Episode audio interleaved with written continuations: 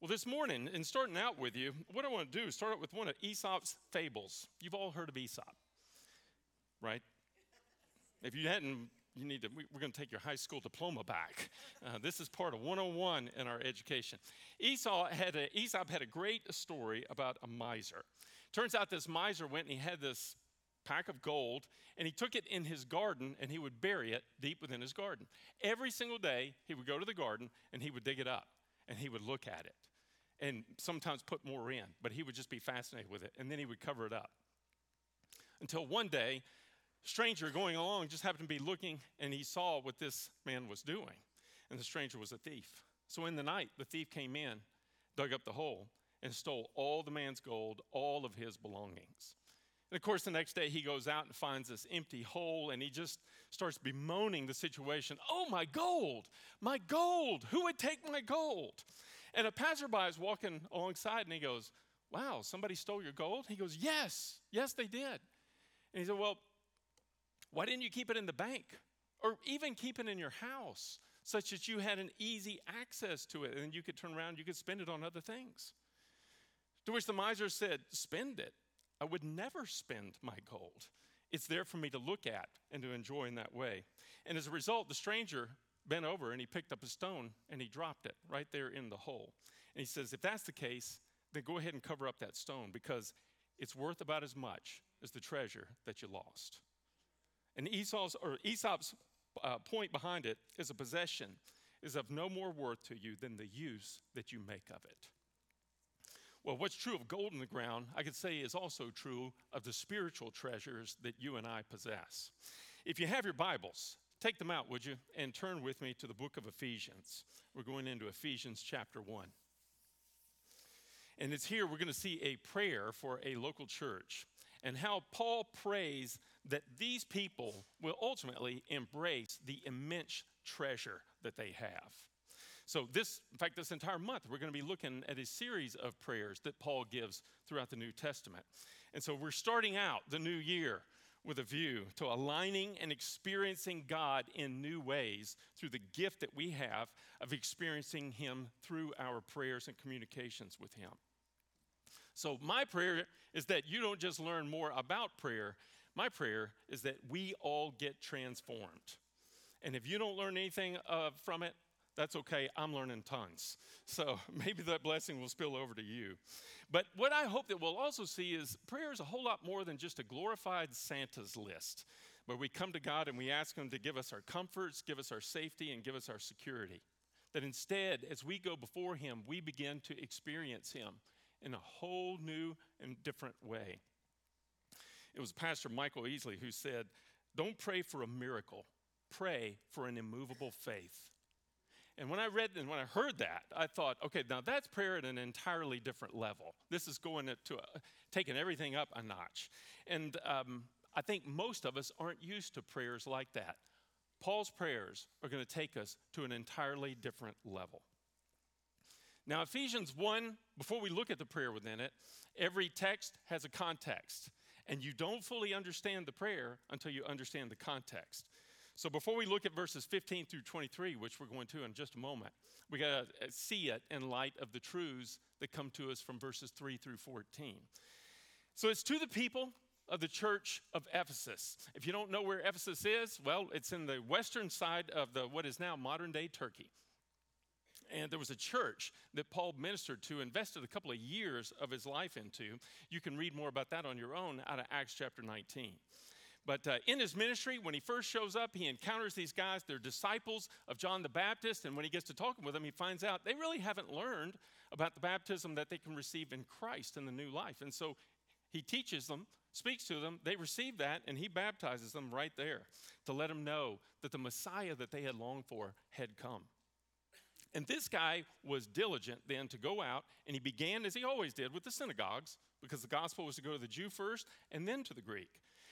But he was going to both.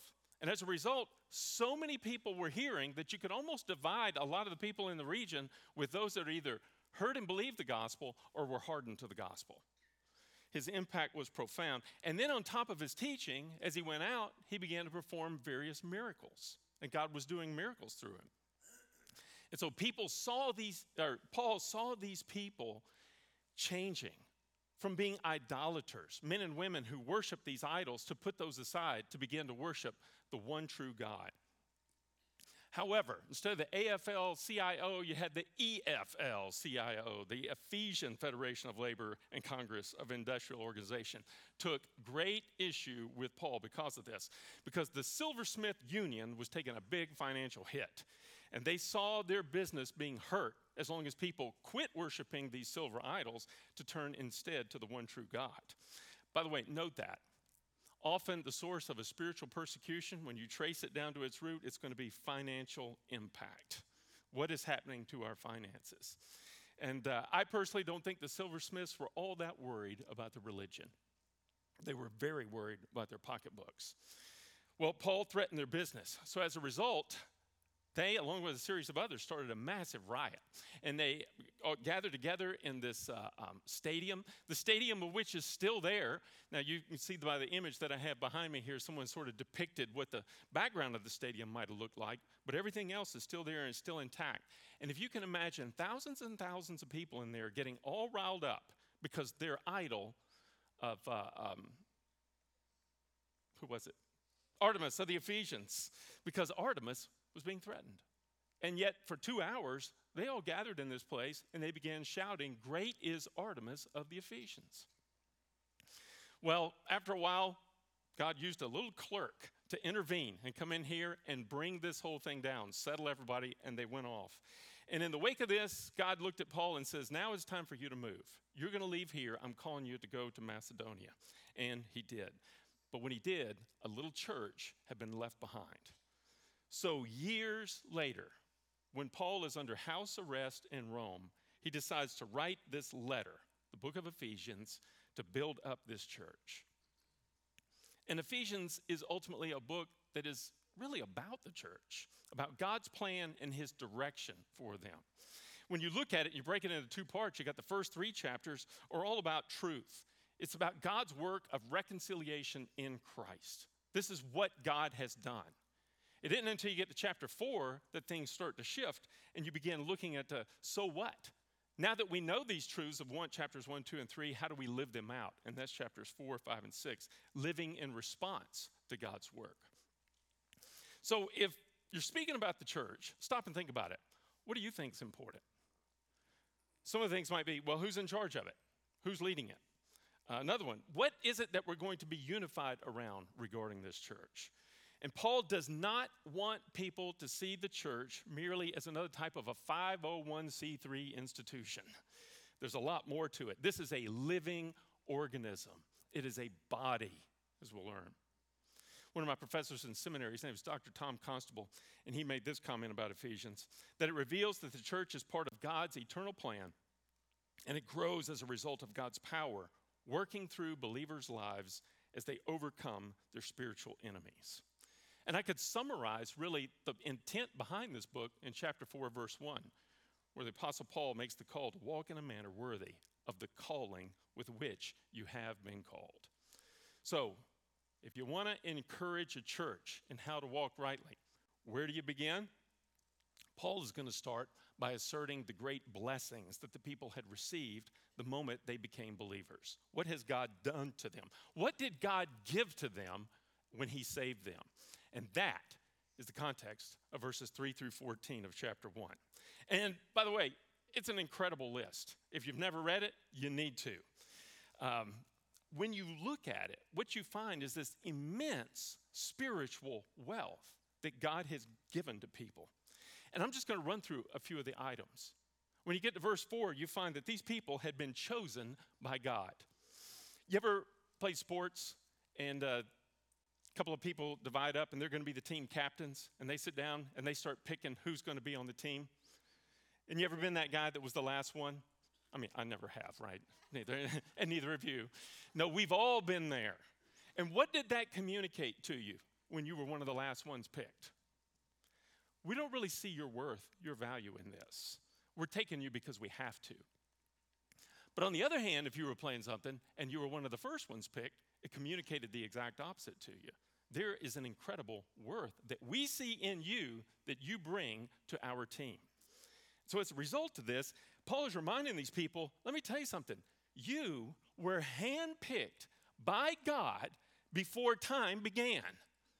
You've, he's seen you all the way back before your history, before you even existed, before you had a chance to try to establish some type of worth. God had already chosen you. And in fact, Paul goes on to say in verse five that each person there that was a part of the church had been predestined, which means a destiny has been established pre, before, a beforehand chosen destiny to be what is verse five says, adopted by God. Adoption. People don't fall into adoption when they're, when they're choosing a child, do they? It's a very deliberate choice. You pray about it. You think about it. You have to save up money for it. You really take this, this decision that you're making very seriously because you know, I'm going to be the one now to care for this individual and to bless him or her and provide and love this person. And a lot of you in this church have done this. You have chosen to adopt someone and bring them into your family. And you know the level of care and concern and what goes into the choice of that one.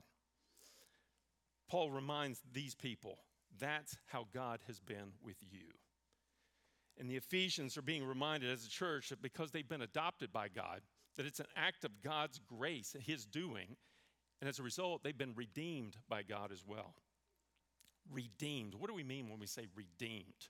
I'll date myself a little bit here. When I was a little kid, when my mom would go to the grocery store, a lot of times she would get these little S and H green stamps. And she would bring those things home, and there was a little booklet that we had. And my job was take the stamps and glue them in the booklet. And so when you had enough stamps in the booklet, you could then go to the stamp store, and you, you could redeem them. You could use them like cash to then purchase something out of the store. Well, the Ephesian church is being reminded, you hadn't been redeemed by stamps. You've been redeemed by the blood of Jesus Christ.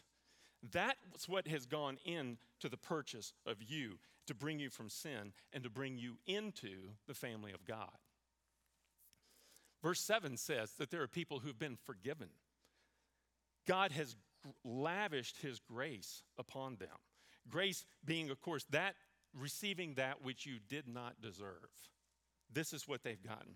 And verses eight and nine says that they've received wisdom and insight, that they've been made known the mystery of the will of God. God says, I have an eternal plan, and he's pulling back the curtain so that they could look into it and they could see it and understand it, to see what it is God is trying to accomplish and will accomplish. And finally, he goes on to say that the Ephesians had obtained an inheritance. And the word used here means literally obtained by lot. We are Christ's inheritance, and he is ours. And because they believed the message given, Paul goes on to say, and as a result, you've been sealed up with the Spirit as believers. Now, while I'm on this stamp kick, let me transition to a different kind of a stamp. When you have a letter and you want to mail it somewhere, you have to go to the post office and you buy a roll of stamps. And then you take one of those stamps and you put it on the letter. It's your seal.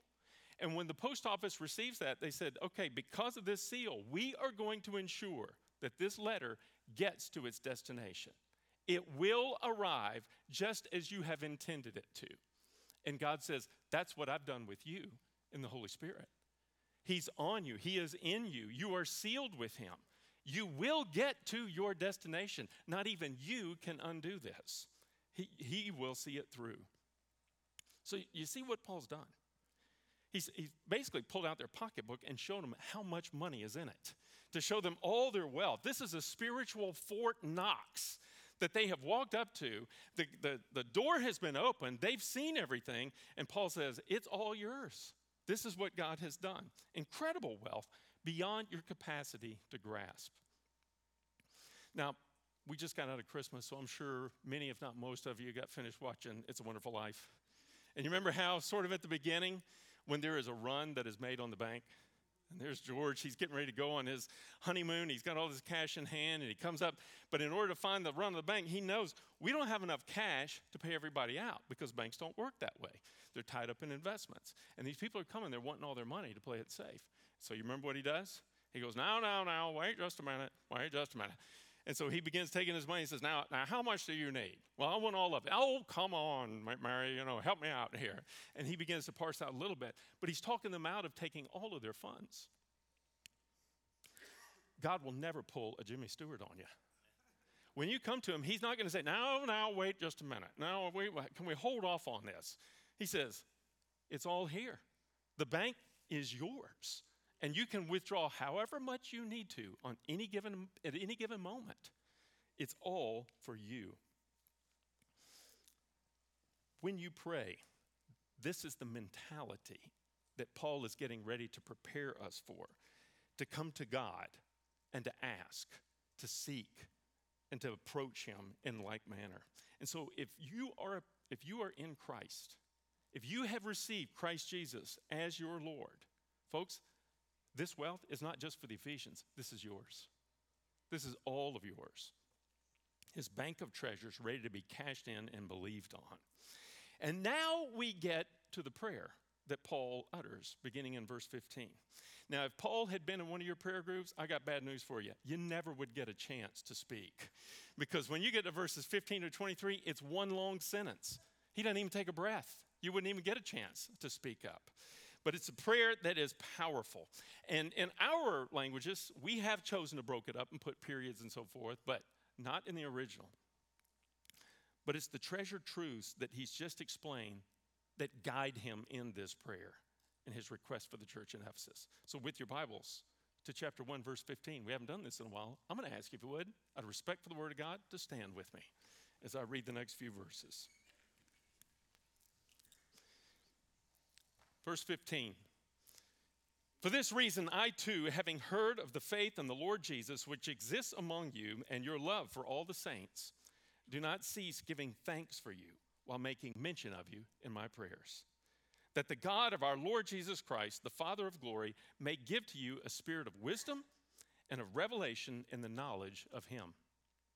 I pray that the eyes of your heart may be enlightened, so that you will know what is the hope of his calling, what are the riches of the glory of his inheritance in the saints?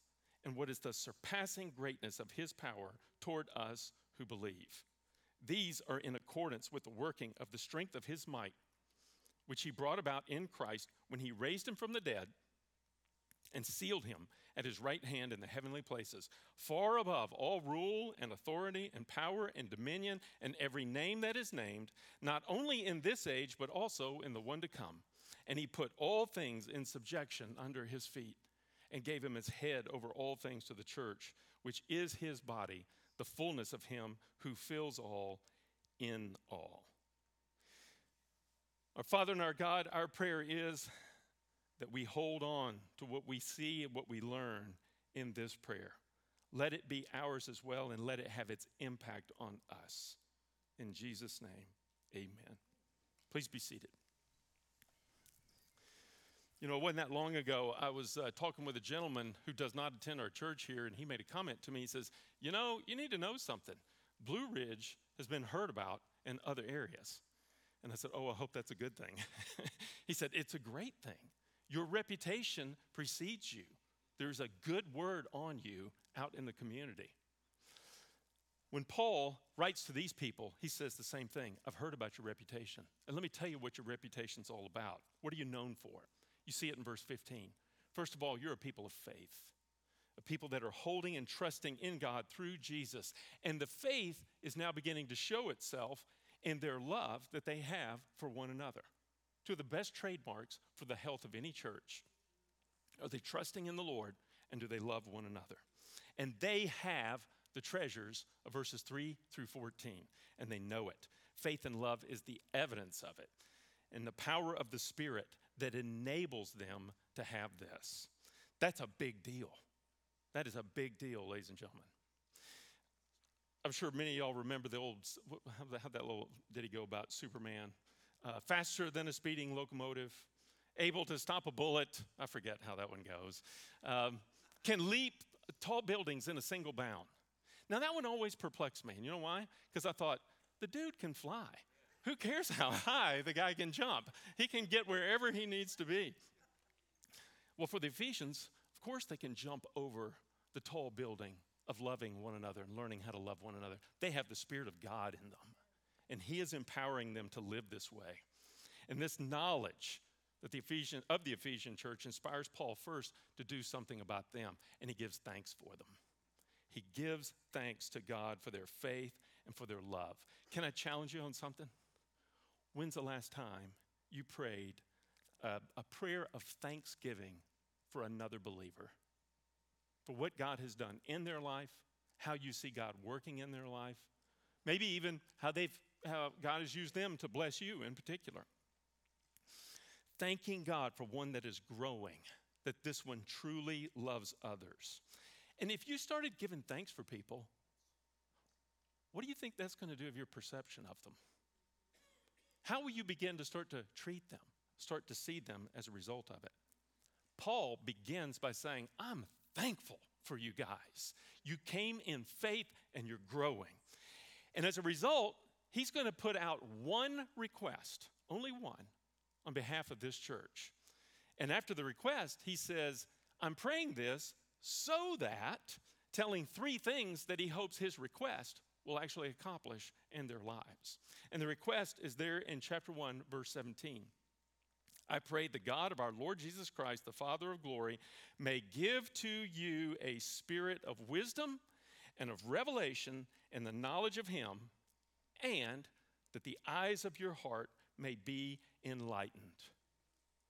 He wants them to have insight and know something of God's mysteries as a result of the Holy Spirit's revelation to them and God's work.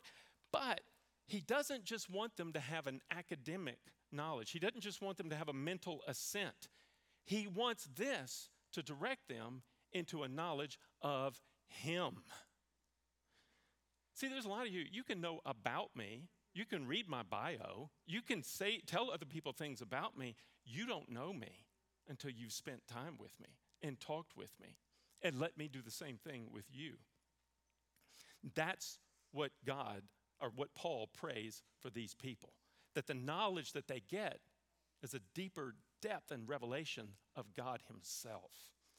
In fact, First Corinthians chapter two says that the Holy Spirit searches out the deep things of God and reveals them to the believer. And that's the idea here. It's not just mental assent. Um, he's not interested in you being able to win the latest biblical trivial pursuit, you know, and you have the most facts and you have the most knowledge and you can say all the books of the Bible one way and you can say them all backwards. He doesn't care. But it's a knowledge that you have that moves you in a direction such that you can apply biblical wisdom to situations. You can now start making choices in your life, decisions in your life that are in line with the person and the character of God. That you know who He is and how He thinks and you know what He's doing. Um, back in uh, World War Two, the D-Day invasion, one of the most brilliant things the Allied forces did was they took their second lieutenants, which is basically the lowest echelon of the officer corps, and they let them know the big picture of what it is that they were trying to accomplish. And it's a good thing, too, because when the airplanes went in and people jumped out, there was so much chaos going on between the uh, anti-aircraft flak that was coming at them and airplanes moving and dodging. People landed all over the place where they weren't supposed to land. But here's what they had. They had a knowledge of what it was that they were supposed to be doing. And they could pick up where they were and move forward and advance and bring about a victory. Paul is reminding these people, God is giving you this knowledge. He's giving you such that he, he can drop you anywhere in the world. And now you'll know where to go. You'll know how to live. Verses three through fourteen reminded this church of the wealth that they had as a result of the blessings of God. And Paul says, now that you know about this wealth, let this knowledge guide you as you advance. Make use of the possessions you have. Don't bury it in a hole. And he asked this specific prayer request, as verse eighteen says, so that, here's the reason, they can possess three things. Something that has to do with their past, something that has to do with their future, and something that has to do with their present. And the first reason behind this request, you see in verse eighteen. It has to do with the past work of God, that the wisdom and the revelation and the knowledge of God and being enlightened in these things might be so that they know the hope of his calling. The hope of his calling. Now, what in the world is that? Well, first of all, let's remember, hope doesn't mean like this wishful thinking. That's how we generally tend to use it. I hope I get a new motorcycle for Christmas. Uh, no, that's not the kind of thing we're talking about. This hope is sure. It's fixed. You've placed your hope in something and assured that it's going to happen. And Paul's reminding these people, this isn't about wishful thinking. This is the certainty that God has called you. He has chosen you. He has elected you. He has adopted you. He has predestined you. And those are all past tense. And so because they are past tense, this prayer is that these Christians would remember what it is God has done already in calling you. And if he's done that, then why would he leave you now? Why would he abandon you now, no matter what it might be that you're going through? What can you possibly go through that he would not remain with you? Folks, if that prayer is answered, what's your perspective going to be in life? I, I'd like to suggest, first of all, there's going to be this incredible optimism that you will have, no matter what your circumstances are, because it's not based on your circumstances. It's based on a trust. Your trust in God. And on top of that, you're going to have patience that God is going to work out his plan in this circumstance, whether you think it's going well or you think it's not going so well. He will work it out in and through us. You know, when I went through uh, uh, military training, after I completed jet training, then they send you to prisoner of war camp school, if you can call it that. Utter misery. All right. And so you're going in there and they're doing a lot of stuff to you that you kind of go, hmm, this, this, this is not good. Um, I hope this doesn't mess me up mentally, physically, whatever. I didn't necessarily think fully that way. And I'll tell you why. Because I knew something. The government's invested over a million dollars in just me being able to fly these jets. They are not going to jeopardize that. They are going to make sure that I come out, not overly traumatized, not too many problems, but I will know how to deal with this situation in the future. So life might have been pretty miserable. In the moment, here's what I didn't do. I never worried. Never worried. God hasn't invested a million dollars in you. He's invested the blood of his only son to purchase you. That's what he has in you. And so he's going to stay with you. No matter what it is that you're going through, that is a certain, fixed hope behind the calling that he has in you. And he's going to be deliberate to work in you as well as through you. And we're to pray this for one another, that that knowledge and wisdom with the truth will enable us to be steadfast and patient in faith, knowing what God has started, he is going to see to completion. The second so that here, Paul's work, um, his request of God's work in their life, what it would do with regard to the future of the Ephesians, has to do with the wisdom and the revelation, with the eyes of their hearts being enlightened, to know the glories of his inheritance. Now, this isn't talking about your, what you're going to inherit from God. This is what's significant about this passage. The wording's kind of strange, but ultimately what he's highlighting here is you are God's inheritance. We're not talking about what you're going to inherit. We're talking about what God will inherit. And what God's going to inherit is you. I thought I'd hear a big amen.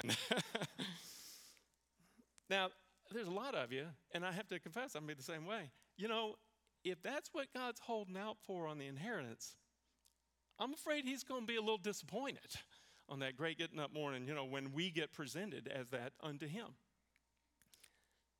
That's why Paul's praying for these people. The call is that you see yourself through God's lenses and not your mirror. God has purpose that he's going to see you through to the end. He's going to use you and exalt you in a type of glory. And that's the way we ought to see ourselves, that you will experience this. And it ain't going to be just you. Look around. It's going to be all these other people around you here as well. That's the glory, that he can take all of us and make us his inheritance, and it will all be due to the marvelous testimony of the glory and the grace of God alone. That's it. And so when you live with this kind of knowledge, then you are going to live with something, a confidence, a confidence that you have been accepted. You are not going to live in the anxiety of, do I measure up? Am I good enough? No, it's a sure thing. Then God says, or Paul says, I'm praying for the wisdom and the revelation and the eyes of your heart to be enlightened, to establish a present work with God on you as well. And that is so that you might know the surpassing greatness of his power to those who believe. The greatness of his power. Now, what kind of power are we talking about? Well, Paul t- tells us. That's how the rest of his prayer goes in verses twenty to twenty-three. It goes, that's the same power that did the following. It's the power that raised Jesus Christ from the dead, that seated Jesus at the right hand of the Father, the same power that put him above all rulers and authorities and dominions, angels, demons, you name it. It's the same power that gave him a name higher than any other. It's the same power that put all things in subjection under his feet. And what an image that is. Y'all remember in um, Joshua, in the Old Testament, when Joshua conquered those kings, remember what he did? He put his feet on their necks. It was a sign, you are in subjection. And this, this, this kind of power that has put Jesus in that kind of position over the entirety of the world. It's the same power that has made him the head of the church. And God in Christ and Christ in us, constantly filling us. That is the kind of power you have. That's intense. You ever seen those huge bulldozers? Everybody say, yeah. Of course you have. And when you look at them, you can see, oh my goodness, there's an immense amount of power behind this thing. I mean, just look at how heavy they weigh. The fact that they could even move and establish a type of momentum would show us, man, this thing will crush anything in its path. You know it has to have an amazing degree of power. But it isn't until you actually sit in it and you turn the key and you hear that engine fire up and then you raise that, whatever that thing is on the front end, and you go over to a tree and you knock it over. Now you begin to experience the immense power that this device has and it brings. That is what Paul is praying for. Not that you can describe a bulldozer, that you are in it. You live it, and you begin to see this happen and drive it. So here's a question. Do you pray this kind of prayer for yourself? Do you pray for these kind of things for others around you? One of the things I love about this is the point, you don't need to go around praying for more blessings from God. You've already got them. You don't need to pray for more power from God. It's all there for you. You don't need to pray for more revelation from God. You have everything you need in and through his word. You don't need to even pray for more of Christ. He is completely available to you. You don't need to pray for more grace. You've already got an infinite supply, and you don't need to pray for more of the Spirit, because you have been sealed and filled with him. The problem is never a lack of accessibility to the blessings. The problem is when we lack the insight and the wisdom to appropriate and use what we have, what has been given to us in a proper and faithful manner. And that is why Paul prays this prayer, that the people would receive this. That's what we want to pray for one another, that you and I start getting in the bulldozers and avail ourselves of the power that's available to us too. And if we begin to do so, you know what the consequence will be? We'll start to live fearlessly. We won't be afraid. So Warren Wiersbe tells this great story about William Randolph Hearst. Apparently Hearst saw something and read something in a paper about it, this incredibly valuable work of art. And he went to his agent and he says, you see this? I want you to go out, I want you to find it, I want you to buy it. No price is too big. Go out there and get it for me. His agent saluted, said, aye, aye, Captain. Went off to go find that thing. Went out actually for a few months. Eventually came back and he says, great news, I found the work. And Hearst says, awesome, how much did it cost? And he said, even better news, didn't cost me a penny. He said, why didn't it cost you any money? He says, because you already had it in one of your warehouses. It's been sitting there for months. Hearst didn't need this big quest to go out to find what was already his. And you don't need to go out and to find more in the Christian life on these things because you've already got them. They are here. And that is why Paul prays this. He says, let's turn on the light in your warehouse so that you can look around and you can start to see what it is that's in here and what you already possess. And this will enable you to endure patiently and optimistically, knowing that he who began a good work in you is going to see it done. That you can endure confidently because you know that God will one day claim the entirety of his inheritance, and that's you. And that you can live fearlessly because the same power that raised Jesus Christ from the dead is the same power God grants to you to live out his will for his glory. Ladies and gentlemen, the light's been shined inside of you. It has. Now, live out what you have and what you are. So that's my challenge to you for this week. When you're having devotions this week, or you're driving in the car, well, if you're driving in the car, it's going to be different. You're going to put this on audio or something. But if you're sitting at a desk, take out your Bible, pull out Ephesians chapter one. I want you to look over verses three through fourteen. Start praying about those things. Pray them for yourself, that you will have the wisdom and the insight of what God's given you. Then pray them for somebody that's in your family.